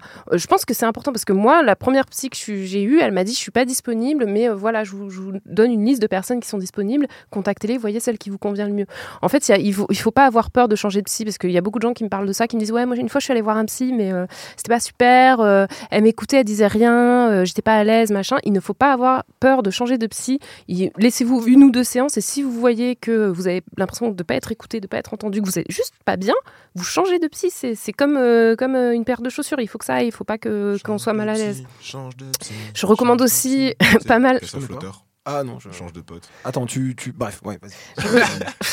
Je, recom- je recommande aussi Instagram pour euh, ces questions-là. Vous pouvez faire des recherches en tapant psy, psychologie, TTC, thérapie cognitive. Et il y a des comptes en fait qui donnent vraiment des, des- des astuces, notamment sur. euh, euh, moi, je lis beaucoup de choses américaines. Il y a un compte qui s'appelle This is Healing qui est super euh, sur ces sur ces problématiques-là. Et il y a aussi, bien sûr, aux États-Unis, des euh, communautés psy autour des afros. Donc euh, voilà, pareil à chercher. Euh, et je voulais juste terminer en disant que je trouve assez scandaleux que les séances chez le psy ne soient pas remboursées alors que l'homéopathie est remboursée en France depuis des Ah, décennies. Du coup, le lobby des psys, euh, faut faire mieux, faut arriver en mode Mulan à l'Assemblée nationale pour, bon. euh, pour défoncer tout le monde. Mais ouais, ça serait cool de rembourser les- la, la psychothérapie parce qu'en en vrai, ça marche quoi. C'est vrai. Je laisse tomber Marocco. Excusez-moi, je laisse tomber Marocco. On n'a plus le temps Ouais. Ouais. Euh, Je fais vite pour la routine. Ben, en fait, il restait la question sur euh, les Noirs, les Africains euh, dans Tu l'as retrouvé, Mel? Euh, Sinon, ouais, tu dis ouais, juste, ouais, ouais, euh, ouais, ouais, c'est bon. On coupera, euh, sinon il reste. On pourra couper là Ouais, ok. Alors, on nous a aussi posé la question de ce qu'on pensait de la représentation des Africains dans la pop culture, le cinéma et les séries euh, américaines. Donc, euh, l'exemple le plus connu récent, c'est Black Panther, évidemment, mais il y a aussi d'autres exemples. Kevin, tu Ouais. peux nous en parler? Mais dé- déjà, alors juste pour en, en un mot sur Black Panther, euh, il y a cette espèce de de, de- de guerre euh, qui dure depuis la sortie du film l'année dernière sur euh, c'est des Américains qui font la culture africaine et c'est Disney, ils sont pas censés le faire, etc. C'est pas tellement ça moi qui, qui m'intéresse comme débat. Euh, J'ai pour vous revu un classique, Un presse à New York, Coming to Mmh. America, Yes. euh, avec Eddie Murphy, et évidemment tout n'a pas bien vieilli. Euh, même, même si le point de départ est assez féministe, parce que donc Hakim, le, le prince in- interprété par, euh, Eddie par Murphy. Eddie Murphy, a 21 ans, il doit se marier, on lui présente une femme euh, qui correspond à tous les critères de beauté possibles et imaginables, mais elle est complètement soumise, et lui, il a envie de, de- de se mettre en danger, de découvrir des trucs, donc il part à, New York et il se fait passer pour un pauvre immigré euh, euh, africain euh, dans, dans le Queens. Euh, ben non, hein, écoutez, euh, la, représentation des, Africains dans, dans le cinéma américain, et c'est pas seulement le rapport entre Afro-Américains et Noirs-Africains, c'est le rapport euh, euh, d'Hollywood déjà au reste du monde qui, de façon globale, est assez ignorant. Il suffit de voir euh, un film hollywoodien qui se passe en France, c'est à se pisser dessus. Alors, euh, un film américain des années 80 avec John Landis, le père de, De Max. de, de Max. Euh, ça commence donc dans le royaume de euh, comment ça s'appelle Euh, Zamunda? Ouais, le royaume de Zamunda. Donc c'est une sorte de pré-Wakanda. Avec bon, les... euh, Quand il marche, il y a des meufs qui jettent des pétales voilà de exactement. rose. Et il en a marre. Euh, Arrêtez les pétales de rose, ça commence à bien faire. Je suis un homme maintenant. Why? Why can't I find my own wife? We've gone to a great deal of trouble to select for you a very fine wife. I want a woman that's going to arouse my intellect as well as my loins. Where will you find such a woman? In America.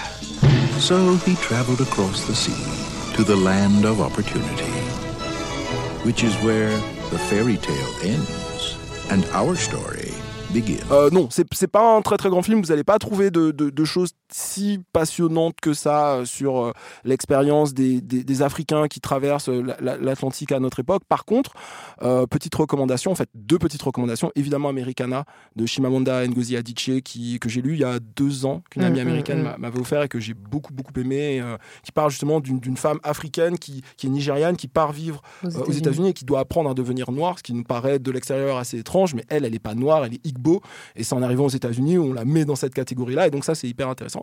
Et puis, il y a eu plusieurs épisodes sur ce sujet-là, mais il y en a un en particulier qui s'appelle Coming to America. C'est un podcast euh, américain qui s'appelle The, Stoop, qui est présenté par deux femmes noires, Leila Day et Anna Baba. Anna Baba est d'origine soudanaise, et elle parle souvent de, euh, l'arrivée des, euh, des immigrés euh, donc euh, bah, soudanais mais autres peu importe nigérians éthiopiens sénégalais etc euh, en, en Amérique et il y a un milliard de choses à dire sur ce sujet là c'est pas toujours évident on n'arrive pas en terre conquise ou terre promise donc euh, donc voilà non c'est euh, mes petites recommandations sur sur ce sujet là Mm. j'ai pas grand chose à dire à part que c'est insatisfaisant mais il faut pas Ouais. attendre sur les autres pour euh, donner des, des représentations euh, correctes de, de soi-même ouais. donc Même euh, dans Dear White People, la série, c'était pas ouf. hein. Euh. L'étudiant africain qui a un accent, euh, et tout le monde se fout de sa gueule. Enfin, ouais, non, non. Et pour finir, une question, euh, une dernière question assez simple d'Andrea qui veut la routine, la routine capillaire de Mélanie. Donc euh, c'est pour toi, Mélanie. Euh, savoir. J'étais très contente de cette question. Non, vraiment, parce que j'ai ré- récemment refait mon stock à la Natural Hair Academy. Donc, merci pour cette question. Donc, vite fait, moi, j'ai les cheveux entre le 4A et le 4B.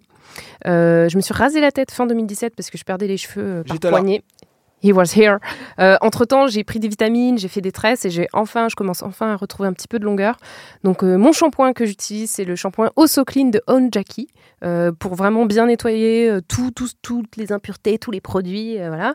Et en milieu de semaine, je fais un co-wash. Donc, le co-wash, c'est quand tu te laves les cheveux avec de l'après-shampoing. Donc, j'utilise le Coconut Co-Wash de Azayam. Voilà, très bonne marque américaine. Je tiens juste à dire que c'est des produits américains et donc généralement c'est sur internet et c'est un petit peu cher quand Même même. à. Château d'eau, on trouve pas? Château d'eau, on trouve, mais c'est cher parce que Et il- puis tout le monde n'habite pas à. Paris. hein. Ouais, et puis voilà, tu vois, pour les gens qui sont pas à Paris.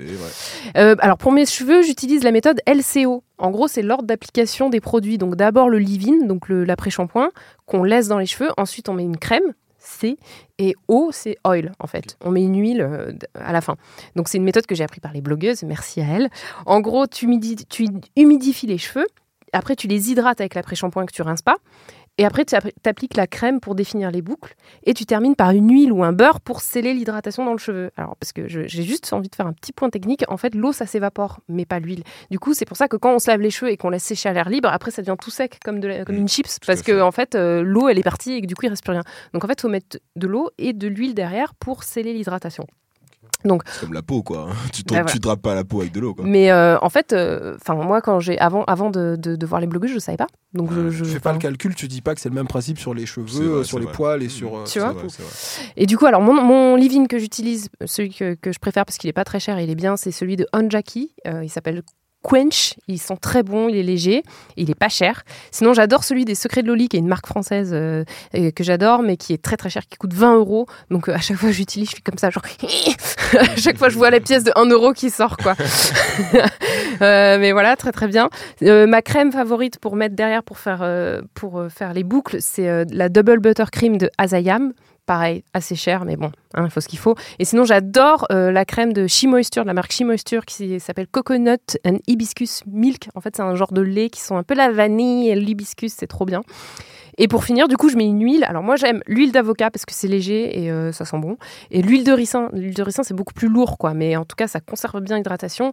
Et bien sûr, le beurre de karité, on n'a pas fait mieux pour. euh, En fait, je trouve que ça retient mieux que tout, quoi. Avec le beurre de karité, il y a rien qui passe. Donc euh, voilà. Et sinon, je termine une fois par semaine par un masque. J'utilise celui de Cantou. Voilà. Merci pour ta question. Et euh, moi, ma recommandation, c'est, euh, je vais encore être très corporate, c'est Programme B, euh, donc l'émission quotidienne de, de Binge Audio, présentée par Thomas Rozek. Et parfois, parfois par Mélanie Wonga elle-même. Euh, L'épisode que je vais, euh, dont je veux vous parler, ça concerne, enfin, il raconte l'histoire de de- d'un homme politique français noir qui aurait mérité un biopic. Euh, il s'appelle Gaston Monerville. En fait, il y a quelques semaines, Thomas a fait un épisode sur le Sénat et au cours de, de- de ses recherches, il est tombé sur cet homme noir guyanais qui a été président du Conseil de la République puis du Sénat de 1947 à 1968, donc un rôle très important dans la vie politique française. Et il était euh, de n'en avoir jamais entendu parler. En ayant fait des études d'histoire, en étant journaliste, etc., de jamais avoir entendu parler de, de, ce grand homme euh, noir politique. Donc du coup, il en parle euh, à des gens autour de lui euh, à Binge Audio, dont Diane, qui lui dit Mais tu sais que Kevin Duchip, il fait des balades sur les histoires de Noirs à Paris et qu'il parle de Gaston Monerville. Donc j'ai eu la chance de participer à, cette, à cet épisode. Thomas demande pourquoi a-t-il disparu de notre histoire commune? On se demande pourquoi. euh, racisme, il y a un peu de ça certainement. Euh, en fait, voilà. il- il- donc, j'interviens dans cet épisode. Il y a aussi euh, euh, Georges Patient, sénateur et président de la Société des Amis de Gaston Monerville, qui, euh, qui intervient, et Philippe Martial, ancien directeur de la bibliothèque, bibliothèque du Sénat, qui, qui intervient également. Et en discutant avec un sénateur, il m'a dit, on revenait sur les, les accrochages entre l'exécutif et le, et le Sénat, et il me parlait de, oui, euh, il y a évidemment les, les grandes phases d'opposition entre Gaston Monerville et, De Gaulle. Et le nom m'est assez, je me suis dit, c'est un nom que je n'avais jamais entendu. Donc je l'ai cherché tout bêtement sur Google et je suis tombé sur des photos, des vidéos et j'ai halluciné de voir, quand j'ai lu sa bio, de voir que pendant 21 ans, euh, le Sénat était dirigé par un homme noir et que moi je ne savais pas. C'est vachement bien. Programme B euh, fait souvent des, des- des épisodes euh, sur euh, des sujets un peu euh, justement sur l'identité, sur l'histoire noire, sur les femmes, sur toutes ces choses-là. Donc, euh, donc euh, très très bien. Euh, Allez-y, mettez ça, abonnez-vous. Et puis une dernière pe- petite micro recommandation. Toutes les saisons sur Spotify, euh, je fais une playlist, je fais ma playlist de saison et je n'écoute que ça. Donc je prends deux ou trois jours à choisir les morceaux qui vont euh, euh, rythmer euh, ma saison. Et donc euh, je vous mettrai le lien pour, euh, pour ma Je playlist- m'abonner. pour ma playlist euh, du, du- de, de l'été. Euh, Il y a de la zumba, il y a de la trap, il y a du rock, il y a de la world music, il y a du jazz, il y a, y a des trucs. DJ Kevin. Il y a des trucs il y a- des- trucs bien aussi. Euh, voilà, je vous, mettrai les liens. C'est tout pour moi. C'était le chip et on est en vacances. Pas moi. hein. Ouais, ou presque, ou presque. C'est un détail, c'est un détail. Bon, alors la saison est finie. On revient à la rentrée. D'ici là, gardez un œil sur votre flux cet été. Il va y avoir peut-être des surprises. On n'en dit pas plus. On n'en dit pas plus. Mhm. Et euh, voilà, juste euh, vite fait, vous, vous faites quoi pour cet été? Vous avez prévu des trucs? Moi, je bibi tout l'été. Euh, je serai place du Panthéon à euh, dealer euh, des histoires de, de- de trucs de noirs panthéonisés, de trucs comme ça. Donc c'est la haute saison, je transpire, je voilà. Mhm. Mais je vais bosser. Ok, c'est bien. Moi, je vais euh, partir euh, très brièvement euh, en Italie pour le mariage d'un pote. Et après, je vais sûrement euh, rester ici cet été, euh, bosser, euh, réfléchir à des trucs aussi pour le chip, pour euh, la, la, la rentrée euh, prochaine. Eh bien, figurez-vous que moi, je reste aussi euh, ici cet été, juillet-août à Paris, euh, work. euh, on réfléchit pareil à plein de projets et tout, donc euh, c'est bien. On work hard for the money, c'est cool. Le jour, tu hustle. C'est ça. On revient quand, Mélanie Alors, on revient normalement en septembre-octobre. Octobre. Octobre, octobre, probablement. Ne vous inquiétez pas pour nous, on, Mais on on revient, est là, on on revient. revient. Stay woke. Euh, Tant voilà. y aura des noirs, on sera là. En attendant, vous pouvez nous suivre sur Twitter et Instagram sur arrobase le chip podcast. On va essayer de répondre aux messages quand même cet On été. va essayer de répondre. On va faire un mailbag épisode, mais Allez. par écrit. Allez, Ah, moi je, je fais des mailback épisodes tout, tout, à chaque épisode maintenant. Les gens ont trop de questions et tout. Il n'y a plus besoin de chercher des segments, des trucs et tout. Eh, mais on vous dit de nous envoyer vos questions, on vous dit de nous parler sur les réseaux, etc. Vous le, vous le faites. En fait, si vous le faites. Si, vous ils faites font, ça, ils font, ils font. Et Sois pas méchant avec eux. et franchement, sur le Trash Weekend Réseau, on a eu tellement de, de Ouais, de commentaires. C'est là. parce que d'habitude, merci aussi pour ça. Cool. Ouais, donc vous pouvez nous retrouver sur Apple Podcast, Spotify, Deezer, SoundCloud et toutes vos applis de podcast habituels, sauf Stitcher, visiblement. J'ai posé la question, on n'y est pas. On va peut-être y être un jour. Ok. Attendons. Euh, vous pouvez en attendant aussi nous laisser une review sur Apple Podcast en nous mettant 5 étoiles pour nous faire plaisir. Mais mettez 5 étoiles, pro- profitez-en en fait du. Diffusez, diffusez cet Ouais, été. faites tourner vous un allez peu, là. voyager, moi je bouge pas, vous vous bougez. Euh, vous mettez euh, le chip dans les oreilles des gens aux quatre coins de la planète et on sera En haut-parleur dans les transports en ça. commun. euh, Arrêtez d'écouter qu'au balader, mettez plutôt euh, le chip. Donc cette émission est réalisée par Solène Moulin, coproduite par Hey. Binge Audio. Bisous, bisous. Et bonnes vacances Merci à Abine pour cette Merci saison. à Abine, merci à à Binge. Binge de, de- de nous prendre comme des petits réfugiés. Euh, J'ai vu qu'il y avait des vannes sur les réseaux sociaux sur ça, sur où est-ce qu'ils seront à la rentrée. Aussi. Eh, on est comme community, vous savez. Ouais, ouais, change de, de Six média, season and a movie. Six season and a movie. bah, gros bisous les copains. Salut Bye bye.